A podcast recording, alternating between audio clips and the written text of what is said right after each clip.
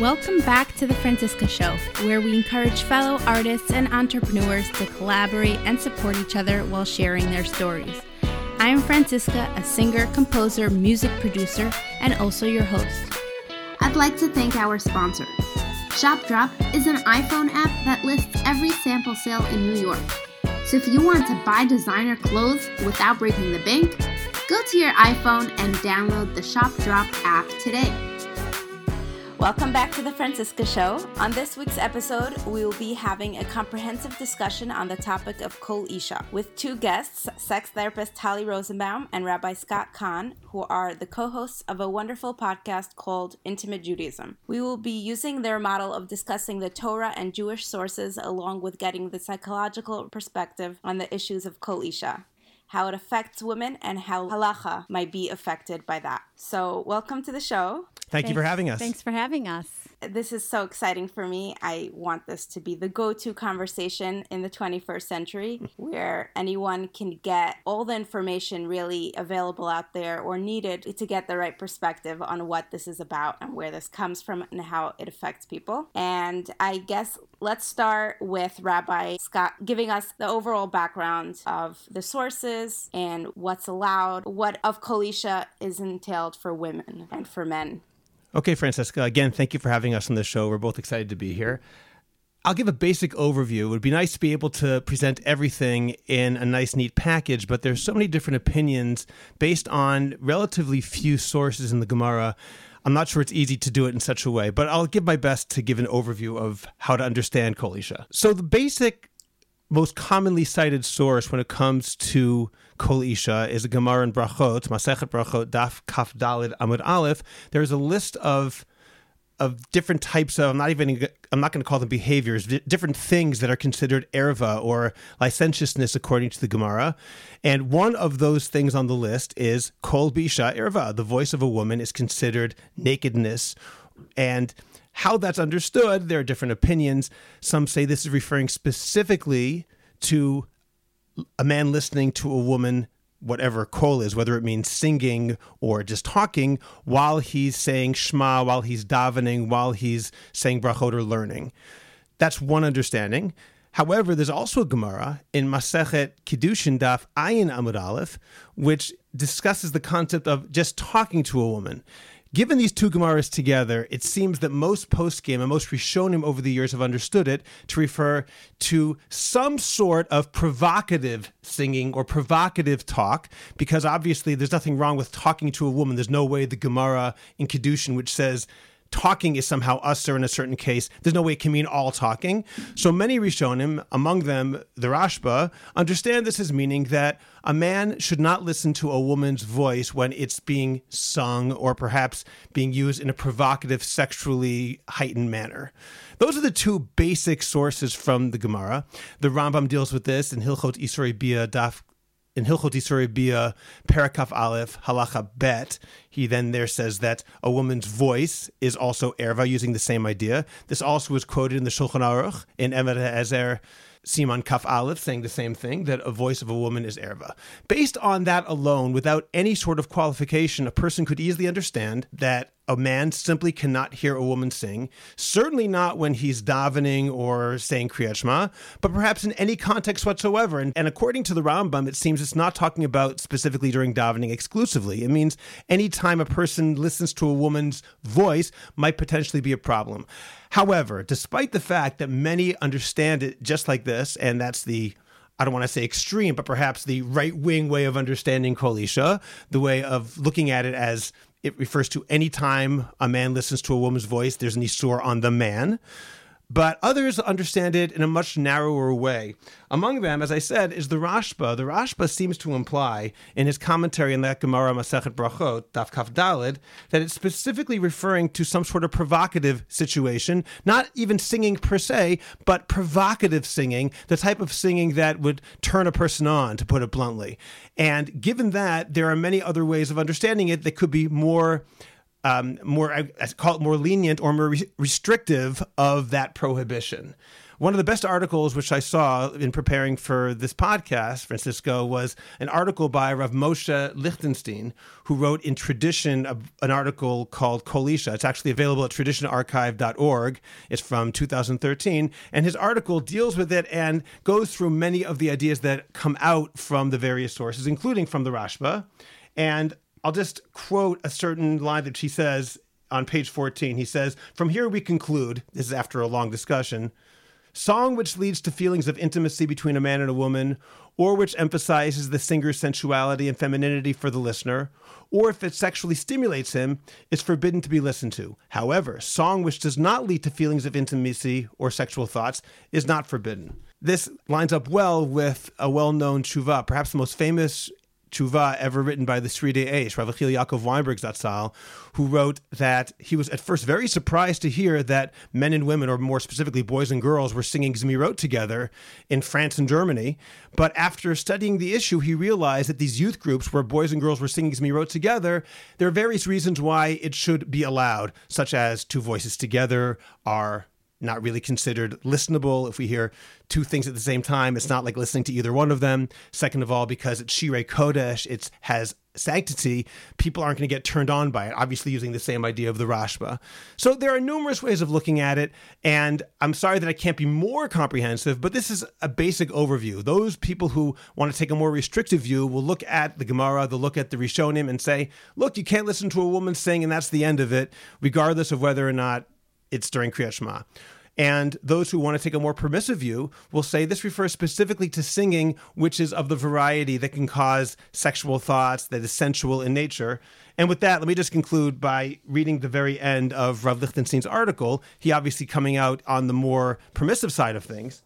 He writes, We may summarize as follows Under circumstances in which the song does not arouse sexual desire, does not emphasize femininity in a sensual manner, and the listener estimates that he will not come to have sexual thoughts, we should not forbid listening to a woman's voice, whether in speech or in song. And once again, this is a brief conclusion, but there's a whole article behind it and a lot of literature about it as well. There's also a nice article by Rabbi J. David Bleich in his Contemporary Halachic Problems, Volume 2. He discusses the differences between listening to a woman live, on the radio, on a tape, and there are many different factors that come into all of, into play for all of that as well. So that's a nice overview for you, I hope, and uh, gives at least a basic idea of the issues which we have to deal with. Thank you.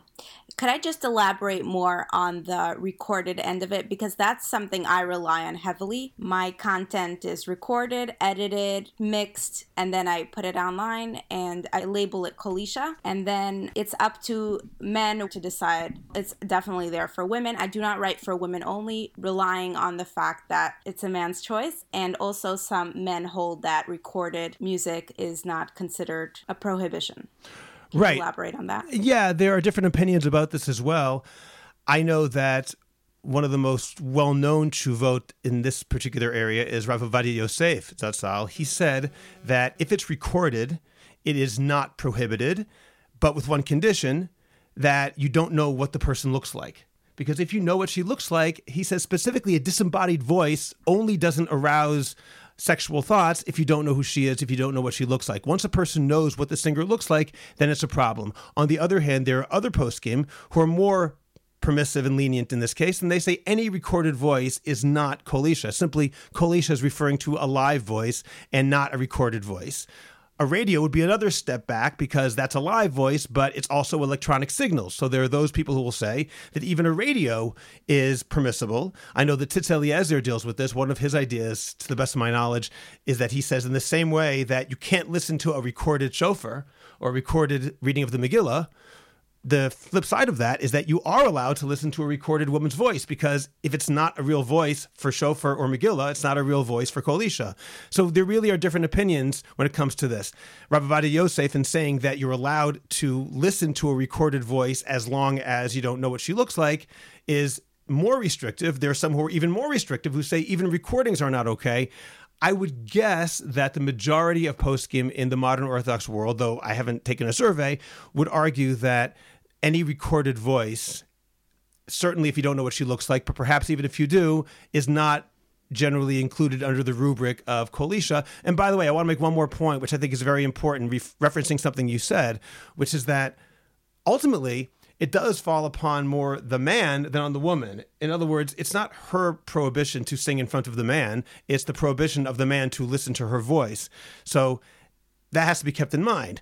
If I, you know, I don't go to musicals, but in theory, my wife can go to a Broadway musical because she's allowed to listen to it. I'm the one who can't go. So uh, that that point has to be emphasized that when you write Kol Isha on it, even if it is Kol Isha, it's up to the man to decide whether or not he wants to listen to it. Your singing isn't necessarily the issue unless you want to get into Lifnei Iver issues of putting a stumbling block before the blind. And if we did want to get into that issue, how could we make that a little more clear?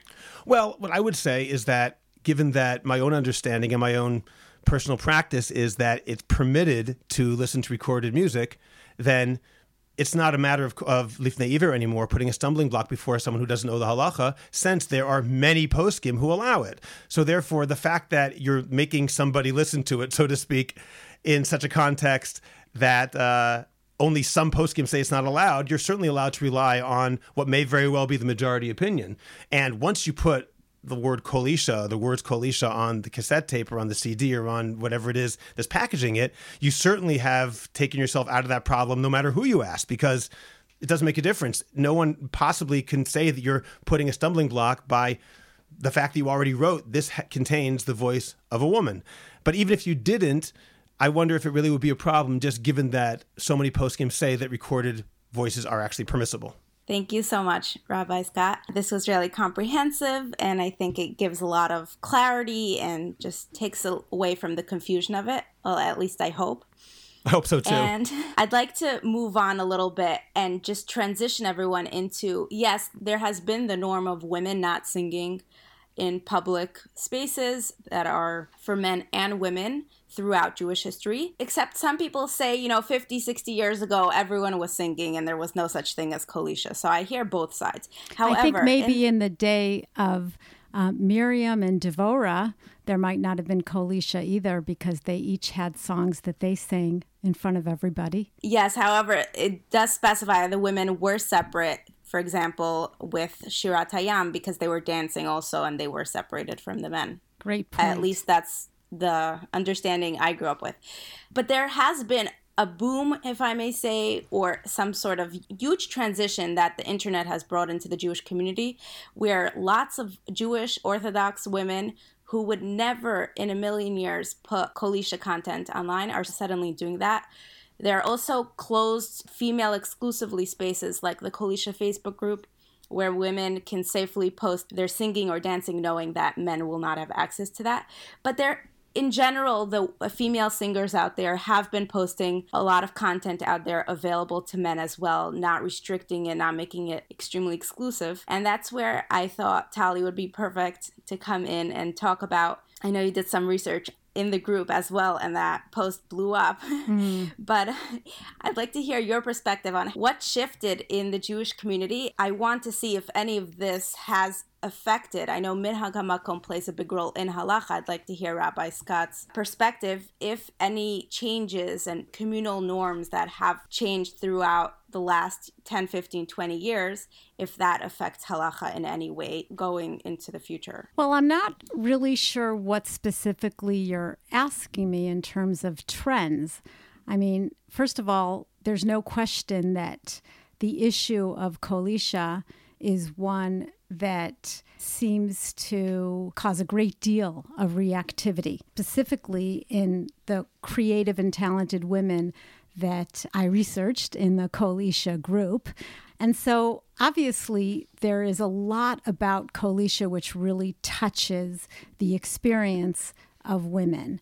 And I think that we need to be able to look at the ways in which women are affected if that's the question that you're asking me. So clearly, there's going to be a group of women, or you can call it a certain cut of women who are very, very happy and satisfied to create women only spaces in which to be creative, in which to sing and to dance, to upload videos, and to be able to express that part of themselves. And when girls and women are given the opportunity to do that, I think that that's an amazing and wonderful thing.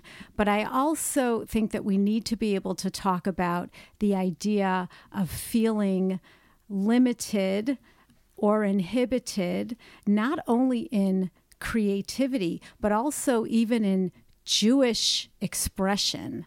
I have read and have experienced myself the feeling of not being able to sing out loud or not being able to daven too loudly because of the idea that a woman's voice can arouse some sort of sexual thought or feeling listeners of our Intimate Judaism podcast know that we often talk about the idea of sexuality and that we very much in Judaism value the idea that sexuality is reserved or sanctified for a married couple in the context of marriage. And so, going with that, our sources, and to a great extent, the rabbis in the Talmud, caution I mean, beginning with the Tanakh and going on to the to the Talmud and the other halachic sources, will caution men in particular to avoid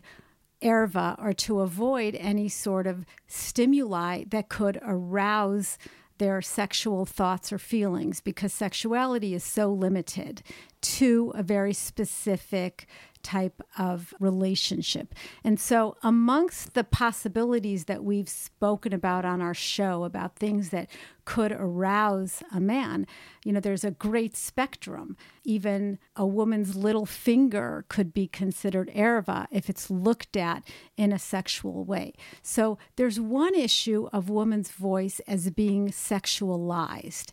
And we need to be able to discuss what is the effect of a woman or of a, of a girl who is made to feel that her voice is some sort of quote unquote weapon or some sort of tool that could arouse man? And to what extent does it remain her responsibility to avoid the arousal of man? And I think Rabbi Scott mentioned this that this is really on the man. To what extent is Kol Isha Erva a suggestion that a woman's voice could be a source of arousal for a man, and therefore a man should avoid a situation. I mean, context is very important. Like I said before, not in all contexts is a woman's voice going to be considered something arousing. Obviously, when women davened when Hannah davened for a child, or when we have the Shirat Devora or the Shirat Hayam, these were not sexual connotations, but Yet again, we have in Shir Shirim, Hashmini et kolech ki kolech are v'marech naveh. The voice of a woman could be considered to be desirable. So and that's actually lot- one of the sources for Kol Isha that uh-huh. pasuk itself. Okay, so obviously in that context where Hashem and Bnei Israel, but in that context of a man and a woman and attraction and desire and love, a woman's voice, just like a lot of other parts of her, just like parts of the man as well are kind of looked at as how they are arousing. But when you're davening in shul or when you're singing Zmirot at the table, that's not the context, that's not the expectation.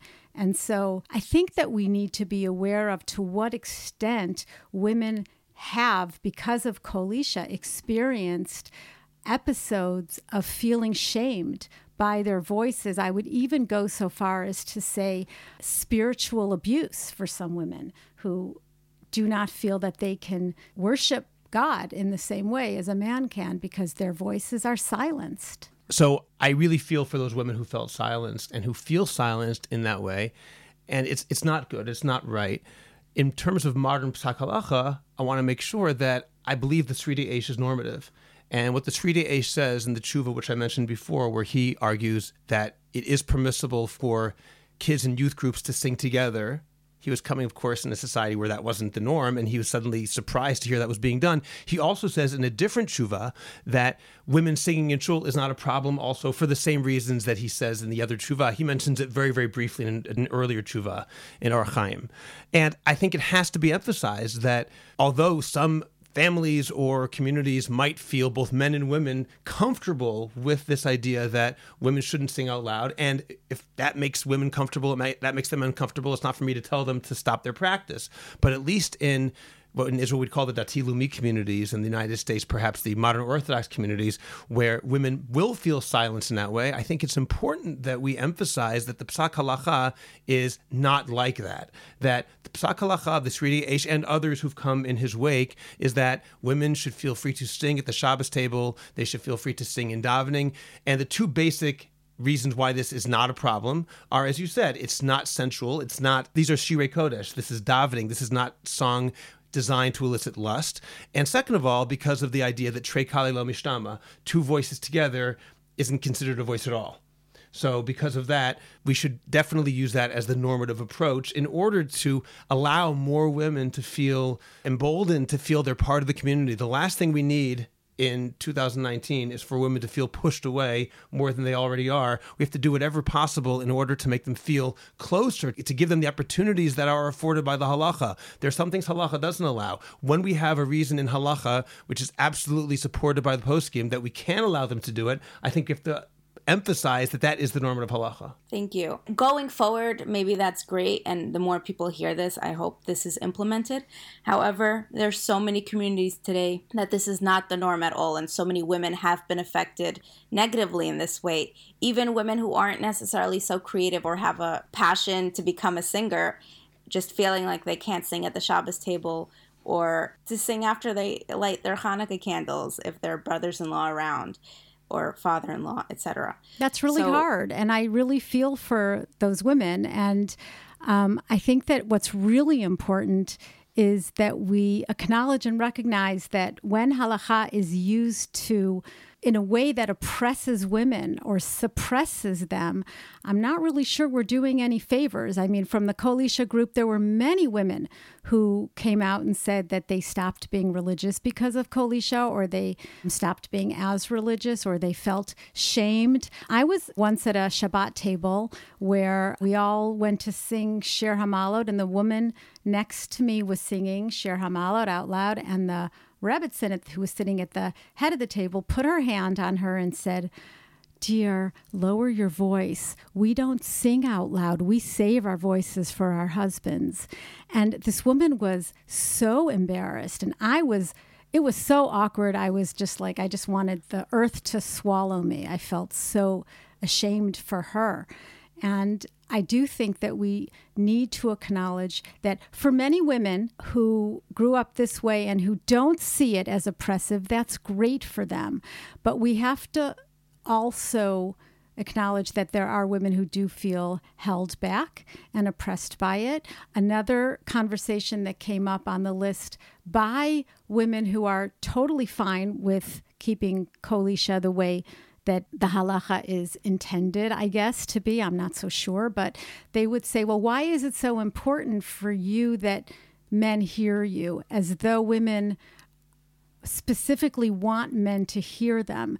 But it's not really about wanting men to hear you. For many of the women on the group, they spoke about how limited they are professionally because of Kol Isha, where other men can get jobs all the time, singing at weddings, at bar mitzvahs. They can't do that. And so it is limiting professionally, and I think it can be limiting on a creative level. As Shoshanna Keats Jaskoll pointed out, and she for those who don't know, is one of the leaders of Chochmat Nashim. And she pointed out that in Beit Shemesh, for example, there cannot be a public concert of women singing. The only people that they will bring to sing are men. When there are choirs, they're boys' choirs, there are never girls' choirs. And so there are going to be limited opportunities to girls and to women. Absolutely. That has affected me as well. And for me, just taking this one step forward, I've met so many women who have returned to Judaism or are Balei Tshuva who who have told me that when they became observant, they learned about Kol Isha and they just stopped singing cold turkey. And that rabbis in some cases have told them that their whole tafkid in life their purpose in life is to be quiet that the greater the voice the greater the merit that's a very sad statement. I'm sorry to say. Thank you. When Scott. you say that somebody's entire purpose in life is to shut up, we have a serious, serious problem on our hands. That is not Torah. That is garbage. Excuse me. Thanks for clearing that up. I, I, I hope. Just, I'm sorry. It needs to be said. It's mind-boggling. This is not the Judaism which I hope to represent. It's not the Judaism I practice. It's not the Judaism I know at all. I know, living in Ramat Beit Shemesh here in Israel, that there's some some crazy stuff going on, and I'm not surprised that someone would say that.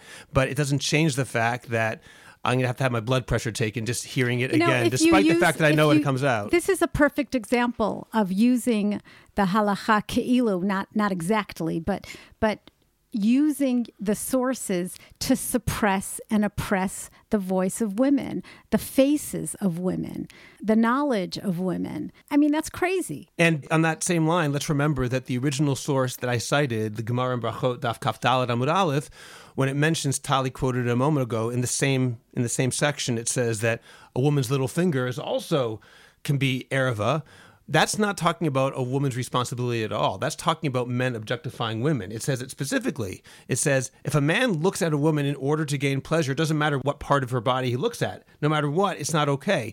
And that itself represents an objectification. And that's what's being rejected in that particular sentence. Objectifying a woman, looking at her specifically for the sake of the man getting pleasure, no matter what he's looking at, it doesn't matter. It's completely inadmissible. It's unacceptable. And that has to be mentioned. People have to realize where this is coming from. Yes, there are certain prohibitions. Certainly, the Gemara's simple understanding is that you can't listen to a woman, and specifically, it means your wife, by the way, your wife singing while you say Kriyat Shema but it's been extended by some people into a blanket suppression, which is not okay. It takes it away from the letter and the spirit of what the halacha was meant to be. So I'd like to derail here a little bit. I know the topic of women's faces and women in the Jewish community is extremely hot right now. And women's voices are affected not just in singing, but also in speaking engagements. And uh, on this podcast, we also talk and interview women who who are speakers that's part of their entertainment or their career. So there are women who are not able to get speaking engagements because they're women for mixed audiences. And if we could clear anything up, is there any possibility or is this ever going to change that it is okay, it is kosher to have a woman speak for public mixed audiences? Look, if you wouldn't have had a woman teaching mixed audiences, then we wouldn't have the Torah of Nechama Leibowitz, and that would really be sad. In in in our communities, when I talk about the modern Orthodox communities, we have women who come and speak to mixed audiences. So I don't think it's so relevant from where I sit. But if that's what's happening in, I guess you would call it the mainstream Orthodox world, in America or maybe even in Ramat Beit Shemesh, I don't know. I don't I don't get it. I really don't. I think that the idea of not having women speak because they're women is just another way to use your power to oppress women and you're only hurting yourself while I agree with your general point, and I definitely think that there's no reason to prohibit it, I don't necessarily think that people doing it are doing it consciously to oppress women. I think they're objectifying women perhaps unconsciously. It's certainly not okay. To me, part of the issue is we have to look at history. And I don't mean that history should be a major factor in halacha, but it is important to understand that in a society where men and women are completely separate. I don't know which society this is, but I can imagine the time of the Rambam was much like that. It sounds like it, where men and women simply don't interact. In a, that context, if a woman gets up and speaks in public before men, that might be societally provocative because it's not the sort of thing that's being done. And in that society, poskim who are living there would have to deal with how to handle it in that sort of context. In the modern world, and I include the Haredi world in the modern world, at least the vast majority of the Haredi world in the modern world, where men and women work together side by side, where in every context in which they interact, there is equality of the sexes, at least in principle, if not in practice. And then suddenly they come to a lecture and they just listened to a business lecture on their re- recent business trip where a woman got up and spoke and no one thought about it. And now a woman wants to teach Torah which is certainly, if anything, less provocative than whatever they heard on their business trip, and now they can't do it. That's a big problem. And I don't think halacha means that. For those people who somehow want to prohibit women speaking in public, I think it probably comes from a good place, this idea of tzniut. But I believe that taking any value in the Torah and raising it above every other value is essentially a form of idolatry. It's I'm not so sure that it comes from a good place from tzniut. I think it comes from a place of fear and anxiety and fear of losing your edge as being in control. It could be. I don't know. It might be a fear of not being firm enough. There are all sorts of of ways of analyzing it. But whatever it is, ultimately we agree that putting one value ahead of other values is not okay. And I just said it's avodah zara. And to me, making tzniut the only value, putting it ahead of women's learning, putting it again against women's empowerment, where halacha should, by all rights, allow it, like in a case such as women speaking in a public audience in the modern world where that's not provocative at all, to me, that's not a good thing, not okay. In terms of what's going to happen in the future, I don't know if people are going to change, but change happens slowly. Sometimes it's not fair to say. Sometimes we just hope that it will change uh, into some of those communities that don't allow it now. I don't know what to do about it though. Right. And now that you brought up tzniut, there's so much, and I think there's also so little on the topic. Could we just address that on what the norms are today? And because with singing, for example, there are music videos today. I participate in that. And there's dancing. Everything in Judaism for women is dumped onto tzniut somehow. So it's this huge bubble that needs to be burst and if it could just be simplified a little bit more well Franciska I, I, don't I, I don't want to make it difficult for you. I'm not sure i can do that. It is a complicated topic.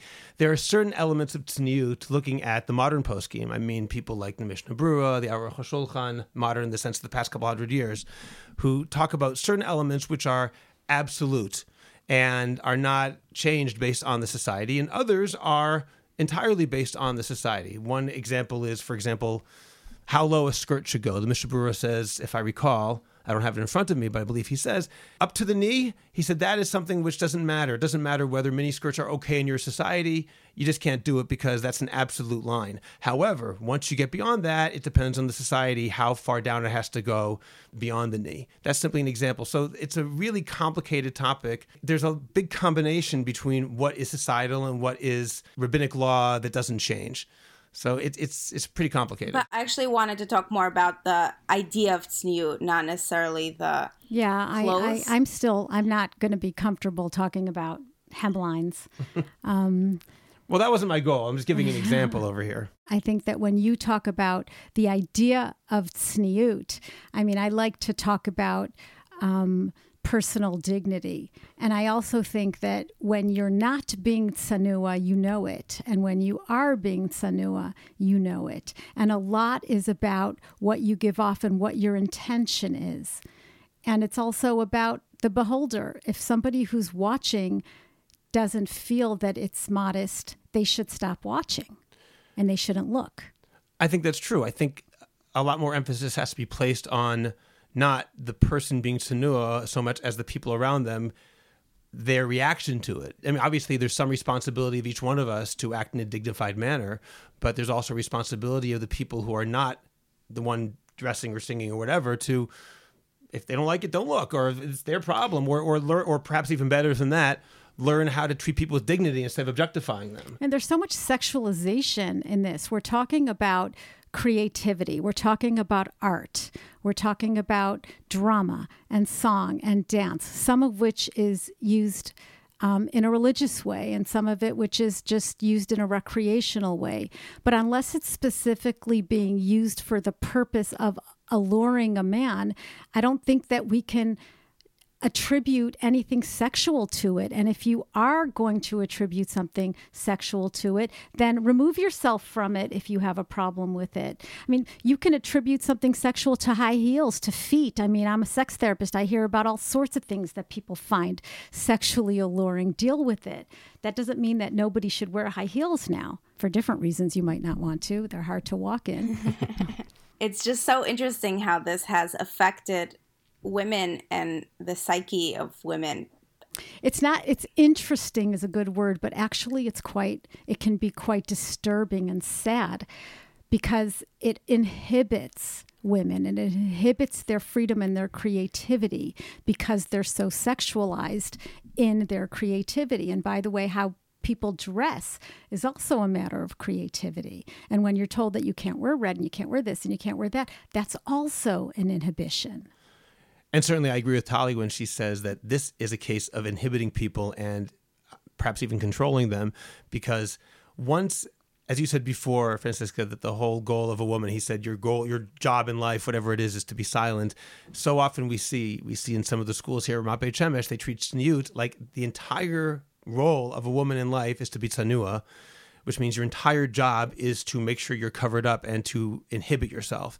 That is certainly far, far from what I understand the halacha to be. I'm just curious to see what's going to happen. And there, I came from a much more open-minded community, a kiruv community, so I felt like I was overstepping less boundaries in a way that other women I know are. From more restrictive communities and they knowingly they're just opening up the boundaries. They're they're widening their the spectrum of what they grew up knowing is allowed.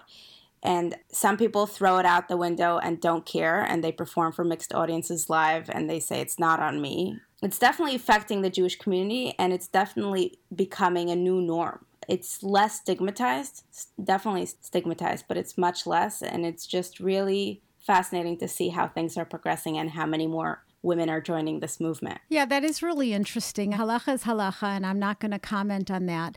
But what would have once been considered immodest is not necessarily considered to be immodest when in society per se it's not considered a big deal. It would be like everyone wears a bathing suit at the beach, right? But if you walked in the supermarket, you're going to kind of stand out if you're wearing a bathing suit. So there is a certain idea around what you're used to seeing.